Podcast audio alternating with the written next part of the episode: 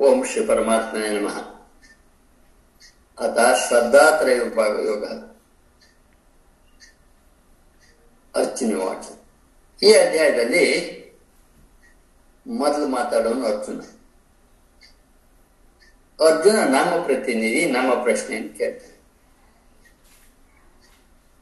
ಈ ಅಧ್ಯಾಯದಲ್ಲಿ ಅತ್ಯಂತ ಸುಂದರವಾದಂತ ಒಂದು ಪ್ರಶ್ನೆಯನ್ನು ಕೇಳ್ತಾನೆ. ಕೃಷ್ಣ ಯಾರು ಶಾಸ್ತ್ರ ಶಾಸ್ತ್ರ ವಿಧಿಯನ್ನು ಬಿಟ್ಟು, ಅಂದ್ರೆ ಹೀಗ್ ಮಾಡು ಹೀಗ್ ಮಾಡು ಅಂತ ಯಾರು ಹೇಳಿದ್ ಕೇಳಿದೆ, ಶ್ರದ್ಧೆಯಿಂದ ಕೂಡಿದವರಾಗಿ ಮನುಕುಲಕ್ಕೆ ಒಳ್ಳೇದಾಗುವಂತ ಕೆಲಸ ಮಾಡ್ತಾ ಇದ್ದಾನೋ, ಅಂತವನನ್ನ ನಾವು ಸಾತ್ವಿಕ ಅಂತ ಹೇಳ್ಬೇಕೋ, ರಾಜಸ ಅಂತ ಹೇಳ್ಬೇಕೋ, ತಾಮಸ ಅಂತ ಹೇಳ್ಬೇಕೋ, ಹೇಳ್ತೀಯಾ ಅಂತ ಕೇಳ್ತಾನೆ. ಅಂದ್ರೆ ಇವನು ಸಾಂಪ್ರದಾಯಿಕ ಬದುಕಲ್ಲ, ಸಮಾಜಕ್ಕೆ ಪೂರಕವಾದ ಬದುಕಿನವನ ಬಗ್ಗೆ ಕೃಷ್ಣ ಮಾಡಿದ, ಅರ್ಜುನ ಮಾಡಿದಂತಹ ಪ್ರಶ್ನೆ. ಪ್ರಶ್ನೆ ಎಷ್ಟು ಸುಂದರವೋ ಭಗವದ್ಗೀತೆಯಲ್ಲಿ ಕೃಷ್ಣನ ಉತ್ತರಗಳು ಅಷ್ಟೇ ಸುಂದರ. ಕೃಷ್ಣ ಪ್ರಾರಂಭ ಮಾಡ್ತಾನೆ. ಅರ್ಜುನ ಶಾಸ್ತ್ರೀಯ ಸಂಸ್ಕಾರ ರಹಿತವಾದ ಕೇವಲ ಸ್ವಭಾವದಿಂದ ಉಂಟಾದ ಶ್ರದ್ಧೆಯು ಸಾತ್ವಿಕ, ರಾಜಸ ಮತ್ತು ತಾಮಸ ಹೀಗೆ ಮೂರು ವಿಧ ಮೂರು ವಿಧವಾಗಿ ಹೇಳಲಾಗಿದೆ. ಆ ಮಾಡುವ ಕೆಲಸನ ನಾವು ಸಾತ್ವಿಕವೋ, ರಾಜಸವೋ, ತಾಮಸವೋ ಅನ್ನೋದನ್ನ ಆ ಮಾಡಿದ ವ್ಯಕ್ತಿಯ ಯೋಗ್ಯತೆಯ ಮೇಲೆ ತೀರ್ಮಾನ ಮಾಡ್ತೀವಿ, ಮಾಡುವ ವ್ಯಕ್ತಿಯ ಮನೋಭಾವದ ಮೇಲೆ ತೀರ್ಮಾನ ಮಾಡ್ತೀವಿ ಅನ್ನುವಂತ ಮಾತನ್ನ ಹೇಳಿ ಅದನ್ನ ವಿವರಣವಾಗಿ ವಿವರವಾಗಿ ಹೇಳ್ತೀನಿ ಅಂತ ಅಂದ್ಬಿಟ್ಟು ಕೃಷ್ಣ ಮುಂದಕ್ಕೆ ಸೇರ್ಕೊಂಡು ಹೋಗ್ತಾನೆ. ಎಲ್ಲ ಮನುಷ್ಯರ ಶ್ರದ್ಧೆಯು ಅವರ ಅಂತಃಕರಣಕ್ಕೆ ಅನುರೂಪವಾಗಿರುತ್ತದೆ. ಅವನು ಯಾವ ಶ್ರದ್ಧೆಯನ್ನು ಹೊಂದಿದಾನೆಯೋ ಅವನು ಆ ರೀತಿಯಾದಂತ ಮನುಷ್ಯ. ಅದರಿಂದ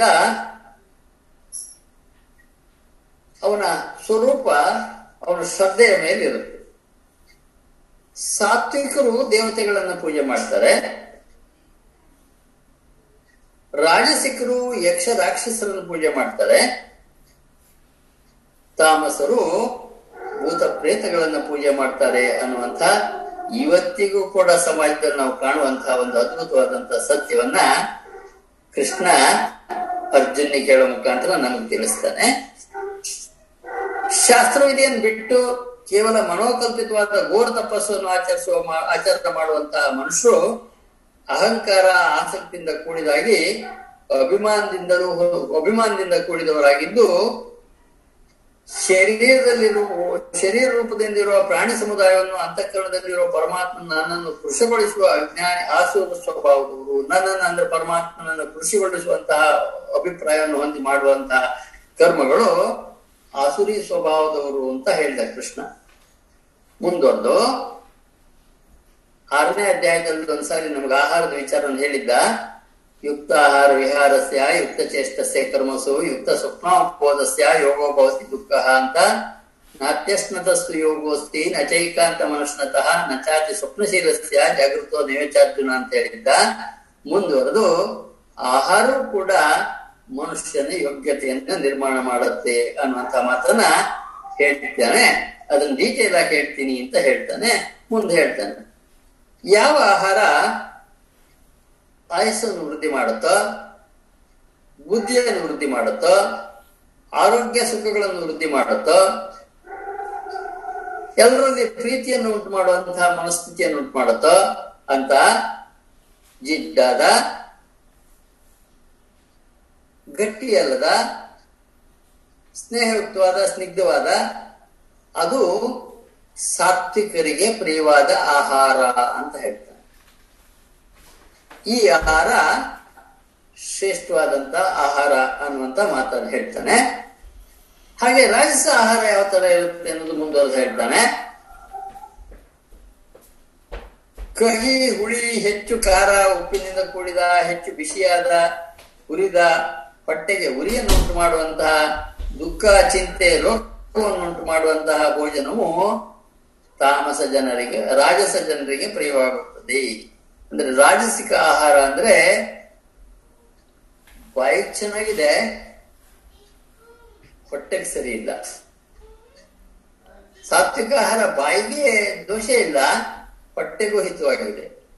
ರಾಜಸ ಆಹಾರ ತಿನ್ನುವಾಗ ರುಚಿ, ಆಮೇಲೆ ಅದರ ಫಲ ಸರಿ ಇಲ್ಲದೆ ಇರುವಂತದ್ದು, ಅದು ರಾಜಸ ಆಹಾರ ಅಂತ ಹೇಳ್ತಾನೆ. ಬಹಳ ಹುಳಿ ಇರುವಂತದ್ದು, ಖಾರ ಇರುವಂತದ್ದು, ಇದೇ ನಾವು ಸ್ಟಾರ್ ಹೋಟ್ಲ್ಗಳಲ್ಲಿ ಹೋಗಿ ಯಾವತ್ತೋ ಅಪರೂಪಕ್ಕೆ ಒಂದ್ಸರಿ ನಾರ್ತ್ ಇಂಡಿಯನ್ ಏನೋ ನಾರ್ತ್ ಇಂಡಿಯನ್ ಅಂತ ಏನೋ ತಿಂದ್ ಬರ್ತೀವಿ, ಇವೆಲ್ಲ ಈ ಗುಂಪಿನ ಹೋಟ್ಲು ರಾತ್ರಿ ಇಡೀ ನೀರ್ ಕುಡಿಬೇಕಾದಂತ ಆಹಾರದ ಬಗ್ಗೆ ಕೃಷ್ಣ ಮಾತಾಡ್ತಿದ್ದಾನೆ. ಮುಂದುವರೆದು ತಂಗಳಾಗಿದ್ದು, ಹಳಸಾಗಿದ್ದು, ವಾಸನೆ ಇದ್ದು, ಯಾವುದು ಇಂಥ ಭೋಜನವನ್ನು ಅಪೇಕ್ಷೆ ಪಡುವಂತವ್ರು ಇದಾರೋ ಅದು ತಾಮಸಿಕ ಆಹಾರ ಅಂತ ಕೃಷ್ಣ ಹೇಳ್ತಾನೆ.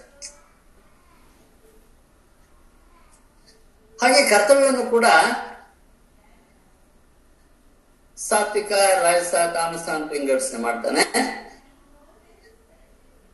ಯಜ್ಞ ಮಾಡುವುದು ಕರ್ತವ್ಯವಾಗಿದೆ. ಯಜ್ಞ ಅನ್ನುವಾಗ ನಾನು ನೆನಪಿಟ್ಕೊಳ್ಬೇಕು. ದ್ರವ್ಯ ಯಜ್ಞ ತಪೋ ಯಜ್ಞ, ಯೋಗ ಯಜ್ಞ ತತಾಪರೆ ಸ್ವಾಧ್ಯಾಯ ಯಜ್ಞ ಅಂತ. ಯಜ್ಞ ಅಂತಂದಾಗ ನಮಗೆ ಕೇವಲ ಹೋಮ ಹವನಗಳ ಕಲ್ಪನೆ ಬರದೆ ಎಲ್ಲ ಸಾಮಾಜಿಕ ಸಮಾಜಕ್ಕೆ ಪೂರಕವಾದಂತಹ ಕೆಲಸಗಳ ವಿಚಾರ ಬರಬೇಕು. ಅದಾಗಿ ಯಜ್ಞ ಮಾಡುವುದು ಕರ್ತವ್ಯವಾಗಿದೆ. ಸಮಾಜಕ್ಕೆ ಒಳ್ಳೇದಾಗುವಂತಹ ಕೆಲಸ ಮಾಡುವುದು ಕರ್ತವ್ಯವಾಗಿದೆ ಎಂದು ಮನಸ್ಸನ್ನು ನಿಶ್ಚಯಿಸಿ ಫಲಾಪೇಕ್ಷೆಯನ್ನು ಬಯಸದೆ ಮಾಡುವ ಯಜ್ಞವು ಸಾತ್ವಿಕ ಯಜ್ಞ. ಸಮಾಜಕ್ಕೆ ಒಳ್ಳೇದು ಮಾಡ್ಬೇಕಾದ ಕರ್ತವ್ಯ ಅಂತ ಮಾಡಿ ಪರಮಾತ್ಮನಿಗೆ ಸಮರ್ಪಣೆ ಮಾಡುವಂಥದ್ದು ಸಾತ್ವಿಕ ಯಜ್ಞ ಅಂತ ಹೇಳ್ತಾನೆ. ಮುಂದುವರೆದು ಅದನ್ನ ಹೇಳಿದ್ಮೇಲೆ ರಾಜಸ ಹೇಳ್ಬೇಕು. ಶಾಸ್ತ್ರವಿಧಿಯೆಲ್ಲ ಬಿಟ್ಟು. ಕೇವಲ ತೋರಿಕೆಗಾಗಿ ಫಲವನ್ನೇ ದೃಷ್ಟಿಯಲ್ಲಿ ಇಟ್ಕೊಂಡು ಮಾಡುವ ಯಜ್ಞವನ್ನು ರಾಜಸ ಯಜ್ಞ ಅಂತ ಹೇಳ್ತೀನಿ ನಾನು ದೊಡ್ಡ ಮನುಷ್ಯ ಅಂತ ತೋರಿಸ್ಕೊಳ್ಳೋದಕ್ಕೆ ಮಾತ್ರ ಯಾವ್ದೊಂದು ಯಜ್ಞ, ಯಾಗಾದಿಗಳನ್ನ ಮಾಡುತ್ತಿದ್ರೆ ಕೃಷ್ಣ ಹೇಳ್ತಾನೆ, ಅದು ಸಾತ್ವಿಕ ಅಲ್ಲಪ್ಪ. ಅದು ರಾಜಸ ಡಂಬಾಚಾರಕ್ಕೆ ಮಾಡಲಿಕ್ಕು ಅಂತ. ಮುಂದುವರೆದು ತಾಮಸ ಯಜ್ಞ ಅಂದ್ರೆ ಯಾವ ಶಾಸ್ತ್ರನೂ ಅನುಸರಿಸ, ಅನುಸರಿಸದೆ, ಅನ್ನದಾನ ಇಲ್ಲ, ಮಂತ್ರ ಇಲ್ಲ, ದಕ್ಷಿಣ ಇಲ್ಲ, ಅಶ್ರದ್ಧೆಯಿಂದ ಮಾಡುವ ಯಜ್ಞವನ್ನ ತಾಮಸ ಅಂತ ಕರೀತಾನೆ. ಈ ಮೂರನ್ನ ಹೇಳಿದಂತ ಕೃಷ್ಣ ಯೋಗ್ಯ ಮನುಷ್ಯ, ಸಾತ್ವಿಕ ಮನುಷ್ಯ ಮಾಡಬಹುದಾದಂತ ಅದ್ಭುತವಾದಂತ ಮೂರು ತಪಸ್ಸನ್ನು ನಮಗೆ ನೆನಪಿಗೆ ಈ ಮೂರು ಶ್ಲೋಕಗಳು ಹದಿನೇಳನೇ ಅಧ್ಯಾಯದಲ್ಲಿ ಅದ್ಭುತ ರಹಸ್ಯಮಯ ಶ್ಲೋಕಗಳು. ಹೇಳ್ತಾನೆ, ದೇವತೆಗಳ ಬ್ರಾಹ್ಮಣರ ಗುರುಗಳ ಜ್ಞಾನಿಗಳ ಪೂಜೆ ಮಾಡುವುದು. ಅಂದ್ರೆ ಗುರುಗಳಲ್ಲಿ, ದೇವತೆಗಳಲ್ಲಿ, ಬ್ರಾಹ್ಮಣರಲ್ಲಿ ಗೌರವ ಇಡೋದು. ಪವಿತ್ರತೆ, ಸರಳತೆ. ಪವಿತ್ರವಾದ ಜೀವನ ನಡೆಸೋದು, ಸರಳವಾದ ಜೀವನ ನಡೆಸೋದು. ಆತ್ಮಜ್ಞಾನದಲ್ಲಿ ಆಸಕ್ತಿಯನ್ನು ಹೊಂದಿರೋದು. ಅಹಿಂಸಾ ವ್ರತದಲ್ಲಿರೋದು. ಇದು ಶರೀರದ ತಪಸ್ಸು. ಮೂರು ತಪಸ್ನಲ್ಲಿ ಮೊದಲನೇ ತಪಸ್ಸು ಶರೀರಕ್ಕೆ ತಮ್ಮ ಸಂಬಂಧಪಟ್ಟಿದ್ದು ಅಂತ ಕೃಷ್ಣ ಹೇಳ್ತಾನೆ. ಎರಡನೇ ತಪಸ್ಸು ಮಾತಿನ ತಪಸ್ಸು ಅಂತ ಹೇಳ್ತಾನೆ ನೋಡಿ. ಉದ್ವೇಗವಲ್ಲದ ಮಾತಾಡುವಂಥದ್ದು, ಪ್ರಿಯವಾಗಿ ಹಿತವಾಗಿ ಹೇಳುವಂಥದ್ದು, ಸತ್ಯವನ್ನು ಹೇಳುವಂಥದ್ದು, ಈ ರೀತಿ ಸ್ವಾಧ್ಯಾಯ, ಪ್ರತಿದಿನ ಆಧ್ಯಾತ್ಮಿಕ ಪುಸ್ತಕ ಆಧ್ಯಾತ್ಮಿಕ ಗ್ರಂಥಗಳನ್ನು ಓದುವಂಥದ್ದು. ಅಥವಾ ಇಂಥೊಬ್ಬರಿಗೆ ಇನ್ನೊಬ್ಬರಿಗೆ ಹೇಳುವಂಥದ್ದು, ಈ ಸಂಬಂಧದ ಅಧ್ಯಾಯವನ್ನ ವಾಚಿಕ ತಪಸ್ಸು ಅಂತ ಕರೀತಾನೆ, ಮಾತಿನ ತಪಸ್ಸು ಅಂತ ಕರೀತಾನೆ. ಎರಡನೇ ಅದ್ಭುತ ತಪಸ್ಸು, ವಾಂಗ್ಮಯ ತಪಸ್ಸು ಅಥವಾ ಮಾತಿನ ತಪಸ್ಸು. ಮತ್ತು ಕೊನೆದು ಮಾನಸಿಕ ತಪಸ್ಸು. ಮನಸ್ಸು ಸದಾ ಪ್ರಸನ್ನವಾಗಿರುವಂಥದ್ದು ಶಾಂತ ಭಾವವನ್ನು ಹೊಂದಿರುವಂಥದ್ದು, ಭಗವತ್ ಚಿಂತನದ ಸ್ವಭಾವ ಇರುವಂತವನು ಮನಸ್ಸಿನ ನಿಗ್ರಹ ಇರುವಂತವನು ಅಂತಃಕರಣದ ಭಾವಗಳ ಪೂರ್ಣ ಪವಿತ್ರತೆ ಇರುವಂತದ್ದು ಇದು ಮಾನಸಿಕ ತಪಸ್ಸು ಎಂದು ಕರೆಯಲ್ಪಡುತ್ತವೆ. ಈ ಮೂರು ತಪಸ್ಸನ್ನು ಆಚರಿಸೋರು ಸಿಕ್ಕಿದ್ರೆ, ಅವರು ಮಹಾ ಮುನಿಗಳು ಮಹಾ ಋಷಿಗಳು, ಆ ಶರಣಾಗಲು ಯೋಗ್ಯರು ಅಂತ ತಿಳಿಬಹುದಾದಂತ ಮಾತನ್ನು ಹೇಳ್ತಾನೆ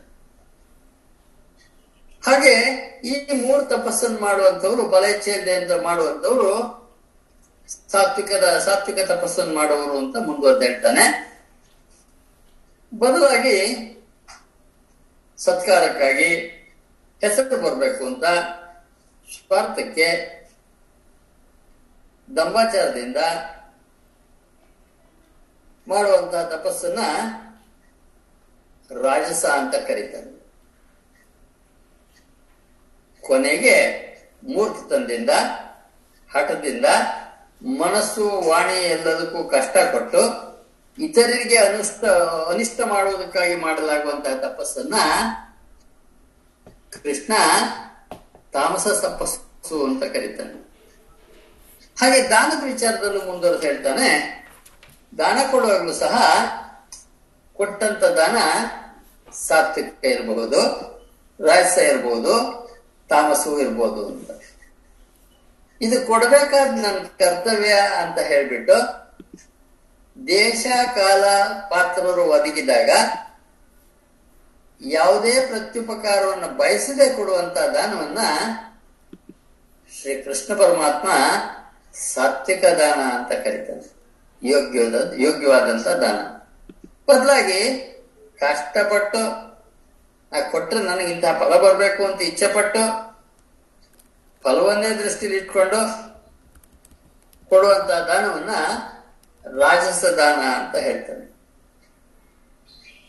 ತಾಮಸ ದಾನ ಅಂತಂದ್ರೆ ಸತ್ಕಾರ ಇಲ್ಲ, ತಿರಸ್ಕಾರ ಭಾವನೆಯಿಂದ ಯಾರೋ ಒಬ್ಬನಿಗೆ ಕುಪಾತ್ರನಿಗೆ ಕೊಡುವಂತಹ ದಾನವನ್ನ ತಾಮಸ ದಾನ ಅಂತ ಕರೀತಾನೆ. ಇದನ್ ಕರೆದ ನಂತರ ನಾವು ಪ್ರತಿ ಅಧ್ಯಾಯದ ತುದಿಯಲ್ಲಿ ಓಂ ತತ್ಸದಿತಿ ಅನ್ನುವಂತಹ ಮಂತ್ರವನ್ನೇನು ಹೇಳ್ತೀವಿ? ಆ ಮಂತ್ರದ ಶ್ರೇಷ್ಠತೆಯನ್ನ ಕೃಷ್ಣ ವಿವರಿಸುವಂತಹ ಪ್ರಯತ್ನವನ್ನು ಮಾಡ್ತಾನೆ.